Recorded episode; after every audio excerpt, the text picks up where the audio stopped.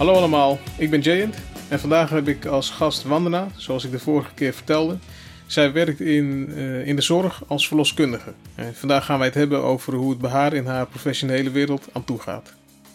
Het is inmiddels uh, een paar weken geleden, op 19 maart om precies te zijn, dat ik een uh, artikeltje las op, het, op, de, op de NOS over ziekenhuisbevallingen en verloskundige zorg die mogelijk onder druk zou komen te staan als gevolg van alle coronaperikelen. Hey Wandana, leuk dat je er vandaag bij bent. Dat artikeltje wat ik net, waar ik het net over had, herken jij die situatie bij jou, bij jou in de verloskundige zorg? Hoi Jane, bedankt voor je uitnodiging. ik vind het zeker leuk om erbij te zijn. En inderdaad, een paar dagen voordat, ik, voordat het artikeltje was geplaatst, heb ik gewerkt uh, in de verloskundige zorg binnen de eerste lijn. En dat houdt in bij een verloskundige praktijk.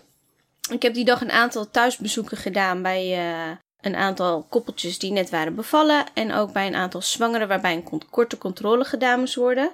En ik had een stagiaire mee die dag die tijdens onze thuisbezoeken allemaal berichten binnenkreeg dat zij eigenlijk geen stage meer mocht lopen. Vanwege de genomen maatregelen vanuit het RIVM. Oké, okay, dus gingen die maatregelen dan, dan, dan per direct vanaf dat moment in? Ja, zij kreeg berichten van, uh, vanuit medestudenten en ook vanuit school dat zij uh, meer risico lopen door bij mensen thuis te gaan.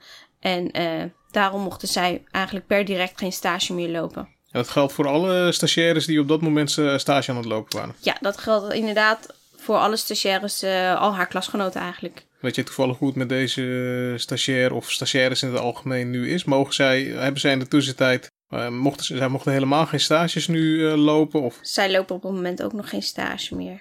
Oh, dat is best, dat is best heftig. Ja. Ik wens, uh, ik wens alle, in ieder geval alle stagiaires de komende tijd dan, als het weer, als het weer mag, heel veel succes. Hey, eh, terug naar wat je net zei, nou, je had het over e-, eerste lijns. Jij was bezig met een eerste lijns behandeling. Als ik eerste lijn hoor, dan denk ik dat er ook een tweede lijn, misschien wel een derde of een vierde lijn is. Kun je wat vertellen over voor de, ook voor de luisteraar die, die niet weet hoe uh, jouw wereld in elkaar zit? Wat, uh, hoe, hoe zit die in elkaar?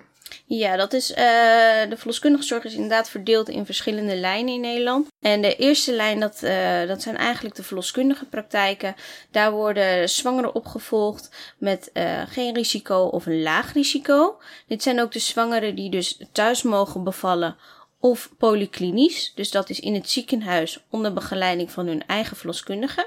Daarnaast heb je ook de tweede lijn. Dat zijn de vrouwen die uh, risico lopen en die worden sowieso al overgenomen door het ziekenhuis. En die vallen dan onder de verloskundige en de gynaecoloog van het ziekenhuis. En die mogen dus niet thuis bevallen. Er zijn ook derde lijnse ziekenhuizen.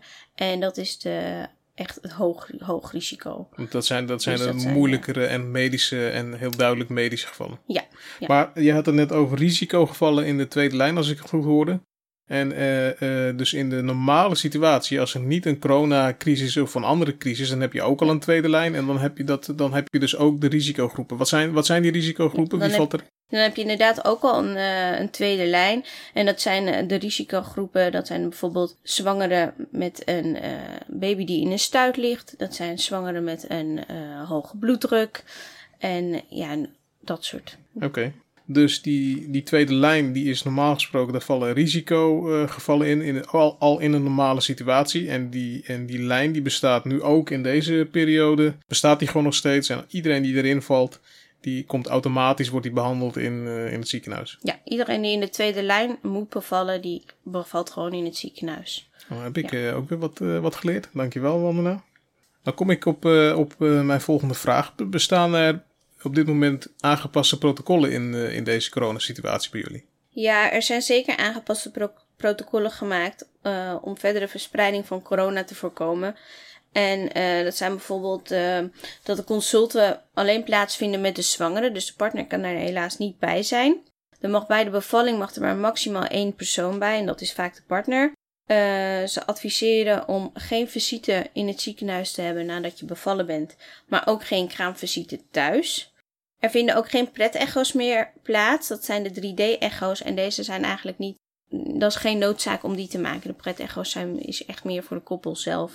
Oké. Hey, in, de, in het eerste punt zei jij dat uh, consulten met alleen de zwangere gedaan worden, dus zonder een partner. Dat kan best, dat kan best zou vervelend zou het kunnen zijn voor, voor een partner. Heb jij een idee van hoe dat nu in het algemeen beleefd wordt? Uh, reacties die jij hebt gehoord daar, daarover, over zo'n maatregel, wat, wat weet je daarvan?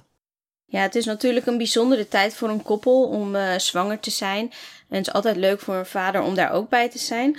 Alleen de meeste mensen hebben daar wel begrip voor. Ja, en waarschijnlijk omdat de situatie nu ook zo, eh, zo heel extreem is. En ja. Mensen snappen het wel. Ja, mensen hebben daar wel begrip voor. Oké. Hey, Wandela, het volgende wat ik wilde weten is in deze verstoorde situatie. Uh, houden collega's uh, nog intensief contact met elkaar? Zo ja, hoe, hoe, dan? Gaat dat op een andere manier als, als normaal? vertel er eens wat van. Ja, contact met collega's moet je natuurlijk sowieso houden om elkaar goede overdracht te geven bij een dienst overgang. En uh, dat gebeurt voornamelijk nog telefonisch of volgens de richtlijnen van het RIVM. Dus dat je anderhalf meter afstand houdt, extra hygiëne. Ja, tijdens de bevalling zelf is er nog wel een partnersassistente en een kraamzorg aanwezig.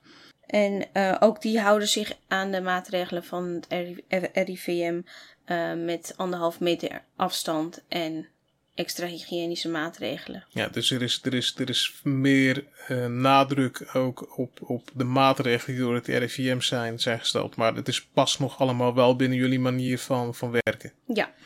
Oké. Hey, interessant is, jij uh, had het net over uh, overdracht tussen, tussen collega's. Uh, bij ons doen wij ook overdrachten tussen collega's en teams. wij doen dat bijvoorbeeld in de vorm van werklijsten die de eerste ploeg heeft afgelopen met de dingen die opgevallen zijn of fout gegaan zijn of ze niet hebben afgemaakt of die uitgezocht moeten worden of die de volgende dag gedaan moeten worden. En zo'n zo lijst, zo'n werklijst, die wordt dan overgedragen aan de volgende ploeg. Zodat de volgende ploeg uh, uh, die lijst kan aflopen, kan bekijken van wat is er, wat is er gedaan, wat, wat moet er nog gedaan worden. Heel vaak gaat dat wel in, in persoon. Dus bij ons gaat dat niet dan via Skype of via, via eh, Microsoft Teams of uh, online omgeving, want het is heel veel fysiek werk. Uh, werken jullie ook met een soort van, uh, soort van overdrachtslijstjes? En, en wat, voor wat, voor, wat voor informatie staat er dan op? Je hoeft niet te precies te vertellen wat, wat het allemaal is, maar kun je daar eens van vertellen? Ja, meestal wordt er gebruik gemaakt van speciale zorgprogramma's op de computer waarin alles wordt genoteerd over elke zwangere. Alles wordt gewoon genoteerd. Elk telefoontje wordt genoteerd. Maar ook uh, daarin is het natuurlijk verstandig om mondeling ook een overdracht te doen. Zodat er geen dingen over het hoofd gezien worden ook. Ja, zodat alles ook duidelijker is. Zodat je misschien af en toe een detail wat kan toelichten en, en wat achtergrondinformatie kan geven die ja. niet per se in jouw uh, document staat. Ja, precies. Is, is dat heel vaak een combinatie van uh, zowel uh, het document als uh, even een gesprek met een collega? Of is dat een beetje afhankelijk van de situatie? Het is sowieso een combinatie van mondelinge overdracht en ook op papier of de computer.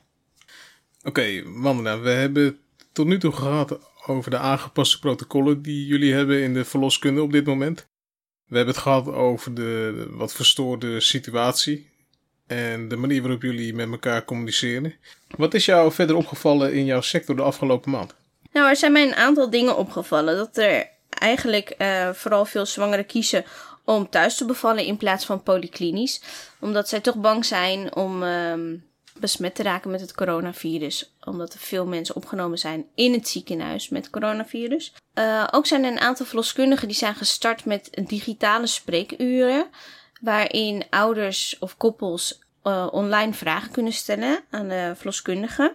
En ook omdat er een aantal ziekenhuizen zodanig vol zitten, heeft er een hotel in Ude, van de Valkhotel in Ude, heeft zichzelf opengesteld om bevallingen te laten plaatsvinden in het hotel. Weet je toevallig of het al een keer nu uh, gebeurd is? Of? Nee, dat durf ik niet te zeggen. Nee, oké. En het allerbelangrijkste vind ik nog uh, dat er internationaal heel veel belangstelling is voor de Nederlandse verloskundige zorg. Omdat er in Nederland heel veel thuisbevallingen plaatsvinden. En dat zijn ongeveer 25% van de bevallingen die thuis uh, plaatsvinden. Heel even, heel even kort daarover. Jij zei net dat is, uh, normaal, dat is normaal gesproken 25%.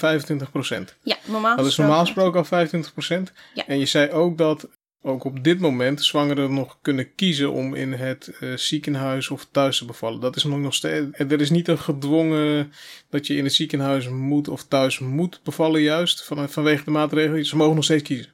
Je kunt nog steeds kiezen of je thuis wil bevallen of polyklinisch uh, wil bevallen. Dus daar is nog geen uh, maatregel over. Hey, ik onderbrak jou net, sorry daarvoor, maar jij ging, wat, jij ging wat vertellen verder over de internationale aandacht die er is voor de Nederlandse verloskundige zorg. Ja, dus internationaal is er veel belangstelling voor de Nederlandse verloskundige zorg.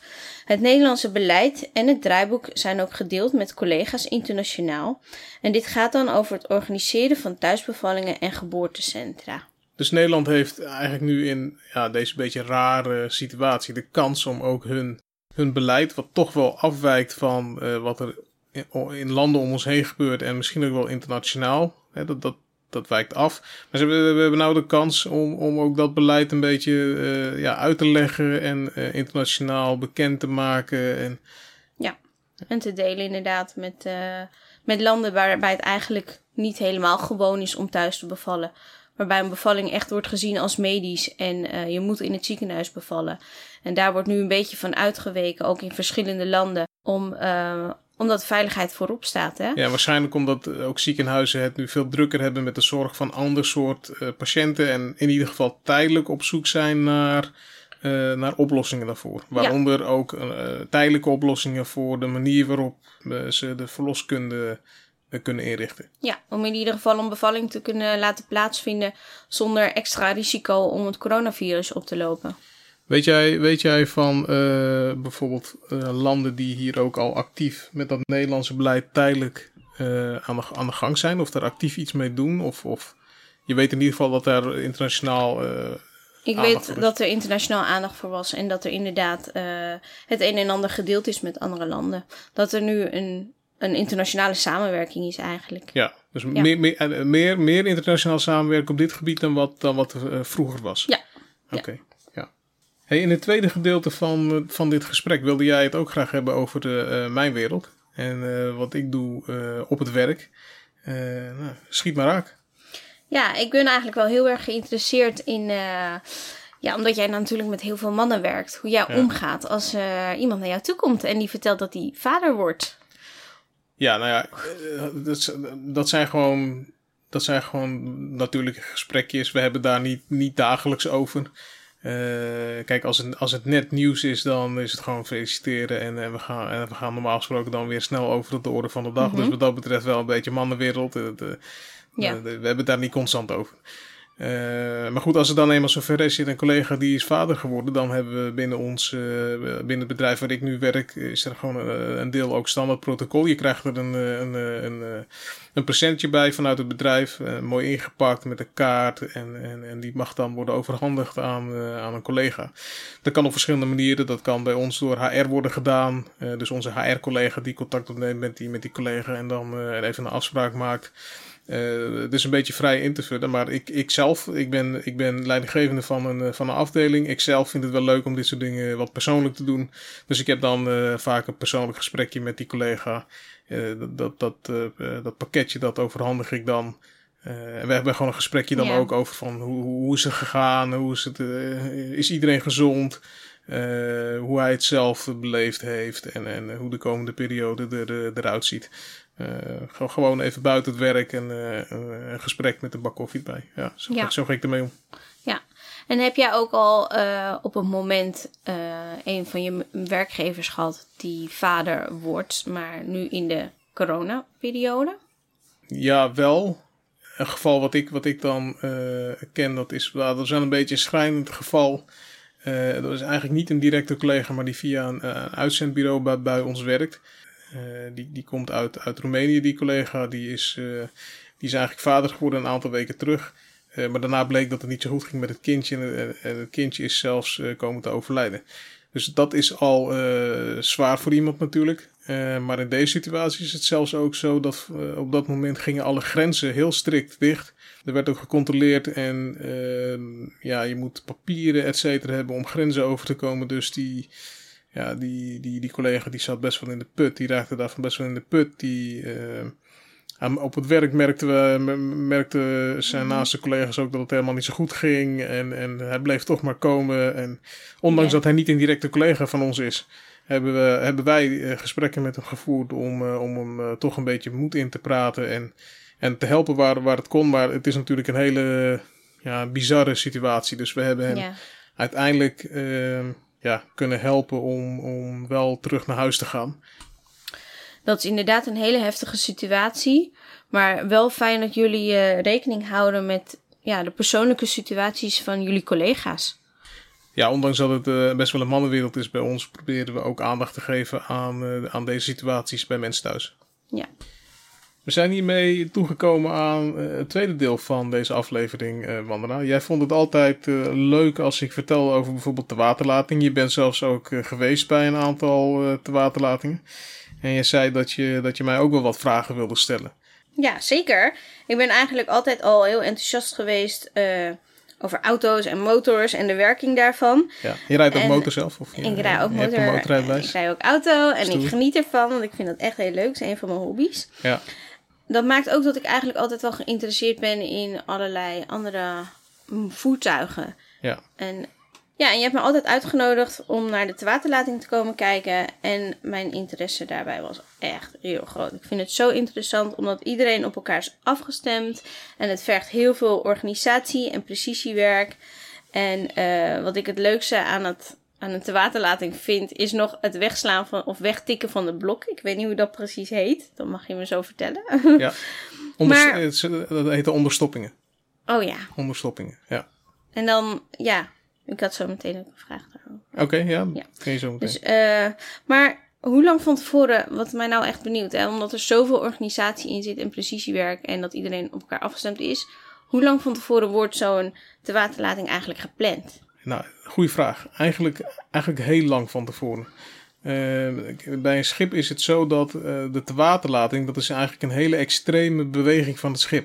Dat is eigenlijk een beweging van het schip eh, bij de tewaterlating ja, zoals, zoals, wij ze doen, vanaf de schuine helling op Krimpen aan de IJssel.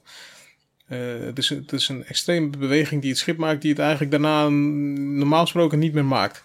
Dus wat moet er gebeuren als dat schip ontworpen wordt? En dat is vaak al jaren voordat daadwerkelijk een schip te water gaat. Som- Soms wel twee jaar of, of misschien wel iets korter. Maar eh, in ieder geval moet je, moet je denken aan minimaal een jaar ervoor. Ja. Als, als, de, als de ontwerpers aan het tekenen zijn, dan moeten bepaalde delen van het schip moeten al berekend worden op de kracht die er op dat schip komt als hij die extreme beweging maakt. Dus als jij vraagt wanneer begint de voorbereiding van de waterlating al, op het moment dat het schip wordt, eh, wordt eh, ontworpen, omdat ze dan bepaalde delen van het schip moeten berekenen en als, en als stevig genoeg moeten maken om, eh, om, ja, om, om die kracht tijdens de waterlating op te kunnen, op te kunnen vangen. Dus dat, is wel, dat is wel interessant. Kijk, als je het bekijkt van de praktische kant, eh, dan is het ook al best ver van tevoren voor een tewaterlating dat we starten met alle praktische eh, voorbereidingen. Je moet het je zo voorstellen dat als, eh, als het schip dan in het water ligt, dan moet het natuurlijk helemaal dicht zijn. Je mag geen lekken hebben. Ja. Anders kan een schip heel snel vollopen met water en dan kan een schip gewoon, gewoon zinken. Ja. Dus wat we dan, wat we dan doen is wij starten al bij tijds, minimaal acht weken van tevoren, met eh controlerondes om, eh, om, die, eh, as- eh, om die afsluiters, dat zijn afsluiters naar buiten toe, om die te controleren op compleetheid, kwaliteit en, ook, en ook af te nemen. Want we zijn verplicht om, om dat type verbindingen naar buiten toe, naar de buitenlucht, naar het water toe, om die te, te controleren. Samen met een keurende instantie. En die rondes die worden, dan, eh, die worden dan gelopen en eh, ze, eh, met als doel dat wij op tijd klaar zijn voor de tewaterlating met die, met die controles. Dus is maar een klein, dat is maar een klein deel. Wat we verder ook doen is bijvoorbeeld het controle van gewichten in de, de periode naar de tewaterlating toe. Dat is ook heel belangrijk, want Wat voor gewichten? de, de, het, het gewicht van het schip, Oh ja. de, dat gewicht, dat wordt van tevoren voorspeld. Mhm. En het, het schip moet ook voldoen aan die condities als we te water gaan. Dus waar we starten, ik noemde net acht weken. Eh, rond die periode eh, starten we ook met bijvoorbeeld engineers om aan boord rondes te lopen. Om te bekijken wat hebben we allemaal in het schip al aangebracht. Welke componenten, welke onderdelen, welke kabels, welke eh, interieur, interieurdelen bijvoorbeeld. En die gewichten die worden allemaal ingeschat en bij elkaar opgeteld om, eh, om, om het gewicht van dat schip te kunnen monitoren. En ehm, dat, is van, dat is belangrijk, omdat we tijdens het waterlating gaat dat schip dat gaat bewegen. En, en ehm, er wordt dan ook bepaald hoeveel ballastwater Dat is dus dat is ballastgewicht in het schip. hoeveel water daar opgeslagen moet worden in, in de tanks. Ehm, dus dat, dat moet best precies gebeuren.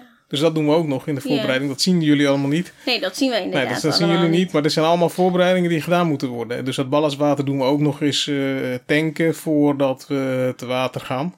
En uh, ja, om zo goed en stabiel uh, en een beetje voorspelbaar, of een beetje, onvoorspelbaar te water te kunnen gaan. Ja. ja.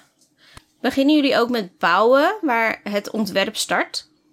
Weer een goede vraag. Nee, dat, dat hoeft helemaal niet. Uh, het kan wel, maar dan is dat misschien toeval. Um, de logica van de bouwvolgorde kan anders zijn dan de logica vanuit uh, het engineeringstraject. Uh, we proberen zo goed mogelijk de bouwvolgordes te, in te richten in tijd. En dus daarvoor wordt een schip in, in, in, in delen verdeeld, blokken of secties noemen we dat. al wel in de engineeringsfase. Uh, maar die, die, die wordt mede bepaald ook door wat uh, een goede en, en efficiënte manier van uh, bouwen is in volgordes van die blokjes van het schip. Dat zijn stalen blokken zijn dat. Die worden bij ons op de helling tegen elkaar aangelegd. op de goede positie gelegd en dan mhm. gelast. En die volgorde van bouwen die kan anders zijn dan de, wat vanuit engineering de volgorde is van ontwerpen van het schip. Dat is helemaal niet oh, erg.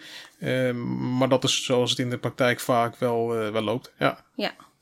Uiteindelijk heb je gewoon een heel schip die het water opgaat. Uh, ja, we noemen dat het casco, gaat, uh, gaat het water in. Dat is nog niet het hele schip vaak. Ja. Want buiten, als we te water zijn gegaan, dan gaan we door met de bouw. Uh, dus buiten plaatsen we nog uh, vaak onderdelen die buiten op het schip staan, op de buitendekken. Of uh, een, een, mast. Als een mast te hoog is, dan, kan we, kunnen we die ook niet binnen plaatsen. Plaatsen we ook buiten met de kraan en zo. Um, en we gaan buiten door met in bedrijfstelling. En, en, en, afmaken van het werk wat daarbij hoort. Dus een, het schip wat naar, wat naar mhm. buiten gaat, dat is in een bepaalde, in een bepaalde staat. En we gaan buiten gaan we door. Ja. Oh ja. En hoe lang duurt dat meestal, dat je buiten doorgaat? Dat hangt helemaal af van, uh, van, uh, van het schip. Uh, hoe complex is het schip? hoe groot is het schip? En hoe complexer en hoe groter een schip is, hoe meer werk erin zit. En hoe, en hoe langer we vaak ook doorgaan buiten nadat we te water zijn gegaan. Maar... Ja je kan als richtlijn aanhouden dat dat, dat, dat, dat minimaal maanden is. Minimaal een kwartaal vaak wel dat we buiten aan het, uh, nog aan het bouwen zijn en aan het inbedrijfstellen zijn. Ja. Want het inbedrijfstellen zelf, dus het opstarten van uh, alle scheepsystemen en uh, alle stuursystemen, alle communicatiesystemen, dat kunnen we niet binnen opstarten. We kunnen nee. geen... we kunnen zeg maar niet power draaien, we kunnen geen elektriciteit genereren, dat kan pas buiten. En dus al die stapjes, dat zijn eigenlijk de meest complexe stapjes in de bouw van het schip. Die kunnen we pas buiten doen. Oh ja. Ja. ja. Dat is inderdaad heel interessant om te weten. Want zo langs de zijlijn van een waterlating weet je dat allemaal niet. Uh... Nee, dat zie je, je ziet dat, nee, dat, dat zie je allemaal niet. Dus uh, voor, een, voor een leek is, dat, is de waterlating is op zich al uh, spannend. Voor ons ja. is het ook wel een spannend moment. maar alles wat daarna gebeurt, ja, dat, dat zien heel veel mensen niet. Nee, nee. Nee. En wie worden er eigenlijk uh, allemaal betrokken bij de organisatie van zo'n tewaterlating op de dag zelf? Ja, het is een hele, hele drukke dag. Je hebt, je hebt uh, een deel heb je alles buiten het schip. Daar zit een hele organisatie omheen. Hè. Je hebt gasten van de klant. Je hebt gasten vanuit het bedrijf. Je hebt collega's als CEO's, managementlagen, mensen die betrokken zijn bij de verkoop van het schip. Uh, die worden uitgenodigd en die zijn er dan mhm. ook vaak en, en daar, is een ceremonie omheen.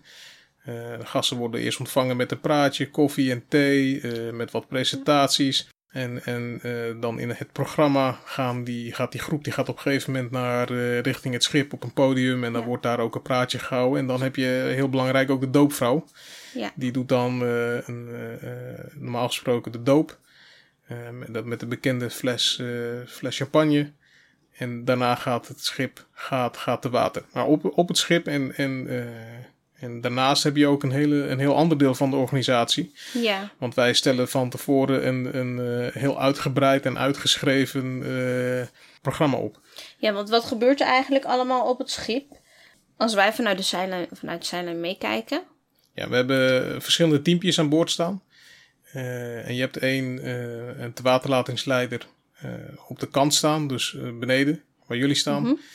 Die volgt beneden het programma van alle acties die daar uitgevoerd worden. Aan boord heb je ook een programmaleider. Ik ben dat zelf ook. Een, ja, want jij bent geweest. meestal op het schip te Ja. vinden. Ja. Ja, wij zijn op het, schip te, op, op het schip te vinden, dus wij hebben communicatie onderling. Wij volgen dus ook wat er gebeurt beneden.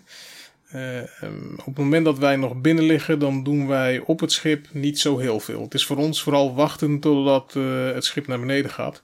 Alle actie Ja. is op dat moment beneden, onder Mhm. het schip. Want daar heb je dus de mensen die eh, De dat deel van de, de, blo ja, de, blokken weg, de, blokken, zandblokken ja. wegtikken. En Kan je daar wat meer over vertellen, over die blokken wegtikken? Ja, dat, zijn, dat noemen wij de onderstoppingen. En bij ons zijn die onderstoppingen, dat zijn eigenlijk betonblokken.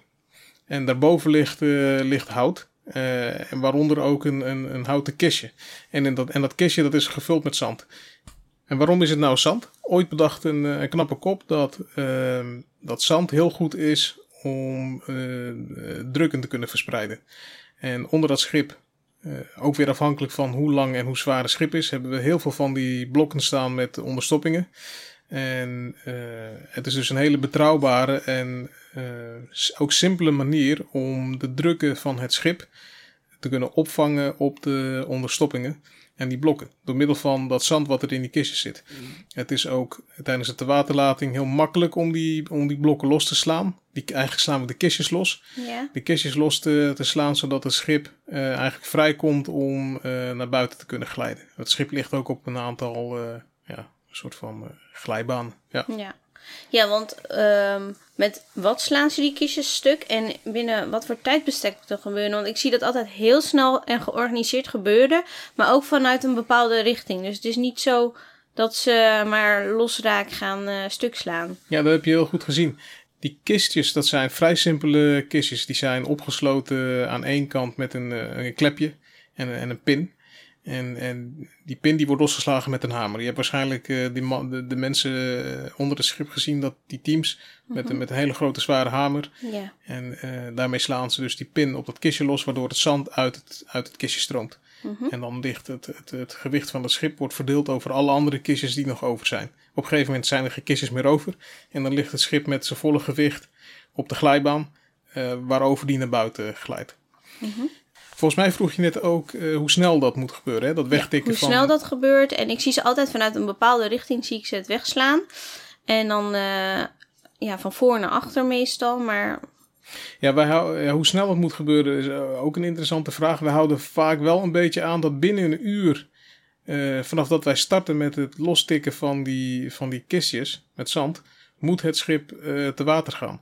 Omdat een ander detail is, is dat eh, hoe meer kistjes er worden losgeslagen, hoe meer het schip komt te liggen op wat ik net noemde die glijbaan. En in die glijbaan ligt vet. Eh, dat vet dat wordt erin gesmeerd. eh, een paar weken voordat we te water gaan. Maar dat vet, eh, dat vangt dus het schip eigenlijk dan op. ja, Maar dat vet, dat heeft een bepaalde diepte. En hoe langer je wacht met het schip te, te water gaan, hoe verder het schip in, in het vet zakt. Op een gegeven moment is het door het vet heen gezakt. En dan heb je kans dat eh, het schip niet meer wil glijden. ja. Dus eh, wij zeggen altijd, ja, je moet echt binnen, binnen een uur maximaal moet je te water gaan. En het liefst direct als dat al die kistjes los zijn, Mhm. moet eh, het schip naar beneden. Ja. Ja, want zit er dan ook een bepaalde tijd tussen dat het ene kistje is weggetikt en dan het volgende is weggetikt? Want dat gaat altijd heel snel. Ja, heb je, dat heb je goed gezien. Leuke vraag. We ook weer, dat is een plan van tevoren. Van alle blokken weten we precies waar, waar ze staan van tevoren. Ehm, ze hebben ook allemaal een nummer. Elk blok heeft een nummer. elk, dus elk kistje heeft een nummer. En elk blok en elk kistje wordt van, met een bepaalde volgorde, eh kruislinks, van links naar rechts worden ze losgeslagen. geslagen. dat gaat ook allemaal, eh, wordt dat via de portofoon. Ja, Dus draadloze communicatie is dat, onderling. Eh, geeft de, de programmaleider, die geeft ook alle eh, op de, eh, beneden op de vloer, die geeft al die opdrachten door aan, aan die twee of meer teams als dat nodig is. eh, door en, die, en op basis van die opdrachten tikken ze dan die, die kisten los in een bepaalde volgorde die vooraf is bepaald. Ja. Als ik langs de zijlijn sta, dan zie ik het schip eigenlijk niet direct zakken. Ik ben ook wel heel erg gefocust op al die zandkistjes die worden stuk geslagen. Maar Ja. voel jij daar iets van als het schip, als het schip wel zakt? Ja, zeker. Wij, wij, wij staan uh, dus op het schip. En ik vaak op een punt dat je iets hoger staat en uh, je een beter overzicht hebt. Maar op het moment dat één zo'n kistje wordt uh, losgelagen, dan voelen wij letterlijk het schip uh, bewegen, zich zetten.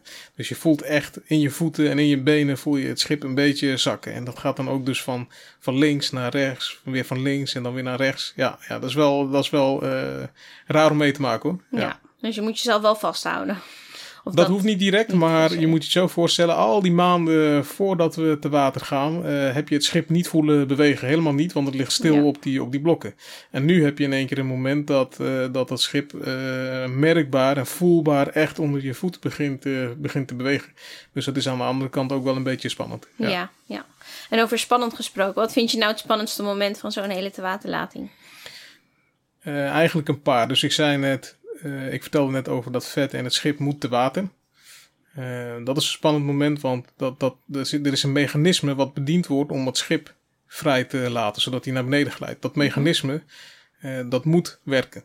Ja. Als dat mechanisme niet werkt, dan heb je dus kans dat het schip blijft hangen. om het zo even te noemen. Het schip blijft hangen en dan, mm -hmm. ja, dan heb je kans dat uh, je door het vet heen zakt. Dus dat mechanisme moet, moet werken en dat is een, een spannend moment. Aan de andere kant zijn er ook nog verder spannende momenten verder. Als wij uh, naar beneden glijden en het water ingaan. Want op dat moment moeten we in de gaten gaan houden of uh, het schip droog blijft binnen. Ja? Dus, dus uh, aan boord hebben wij teams verdeeld. Ja. Die het schip gaan doorlopen. Om te controleren of, of alles waterdicht blijft. Waar, ja. er, waar het zou kunnen lekken. Lekt het daar of is het daar, is het droog? Blijft het droog? En dat wordt ook allemaal teruggemeld naar bijvoorbeeld mij. Joh, mm -hmm. die ruimte is, uh, is droog. We gaan door naar de volgende ruimte. Is ook droog. Dus dat, en dat houden we dan ja. bij. Uh, en heb dus... jij het al meegemaakt dat het niet droog is gebleven? Of? Ja, er zijn wel eens, er zijn wel eens momenten dat een bepaalde opening, zo'n afsluiter die ik eerder noemde, dat ja. of niet voldoende dicht was, of hij was niet genoeg aangedraaid met de boutjes en de moertjes, net, net niet een slag uh, en genoeg. Moet je dan direct handelen ja. of heb je dan nog wel even tijd? Nee, je moet, ja, nee, het beste is wel om direct te handelen. Maar het hangt weer een beetje af van hoe ernstig zo'n lek is. Als het een beetje druppelt, dan is ja. het niet zo heel erg. Als het uh, wat, wat harder stroomt, ja, dan moet je wel direct actie ondernemen. Dus we hebben ook altijd wel gereedschap mee om meteen bouten en moeren te kunnen, te kunnen aandraaien. Maar je moet meteen heel snel uh, uh, actie, actie ondernemen. Ja, ja, ja.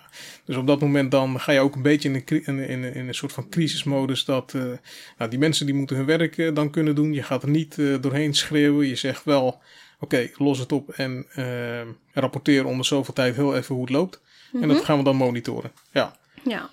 Dus dat, is, uh, dat zijn de spannende momenten. Er zijn ook wel andere spannende momenten nog. Die zie je ook niet heel goed vanaf de, vanaf de, vanaf de kade waar jullie dan staan te kijken. Maar dat is bijvoorbeeld als wij uh, de sleepbootjes gaan, uh, gaan aanpikken. Hè. Ze moeten een kabeltje van ons ontvangen om, om, om aan te pikken. Ja. En dan kunnen zij het schip kunnen zij opvangen en, en verslepen. Uh, dat, zijn ook wel, dat, dat zijn ook wel wat risicovolle momenten, omdat dat, uh, je geeft een, een, een, kabel uit, dat moet vastgemaakt worden, daar komt spanning op te staan. Dus je moet opletten dat de mensen niet dichtbij zo'n kabel gaan staan. Uh, opletten dat als een kabel zou breken, dat mensen allemaal gewoon netjes op, op de goede mm -hmm. afstand staan. Dus dat soort dingen zijn we ook allemaal in de gaten aan het houden. Ja, ja. ja. Oké, okay. dat is wel een hele beleving op ja, zo'n schip. ja, maar het is wel leuk. ja. ja. Hey Wandera, we gaan deze aflevering afsluiten. We zijn inmiddels alweer een tijdje aan het praten en de tijd vliegt. Ik wil je bedanken voor jouw inzichten vanuit uh, verloskundezorg.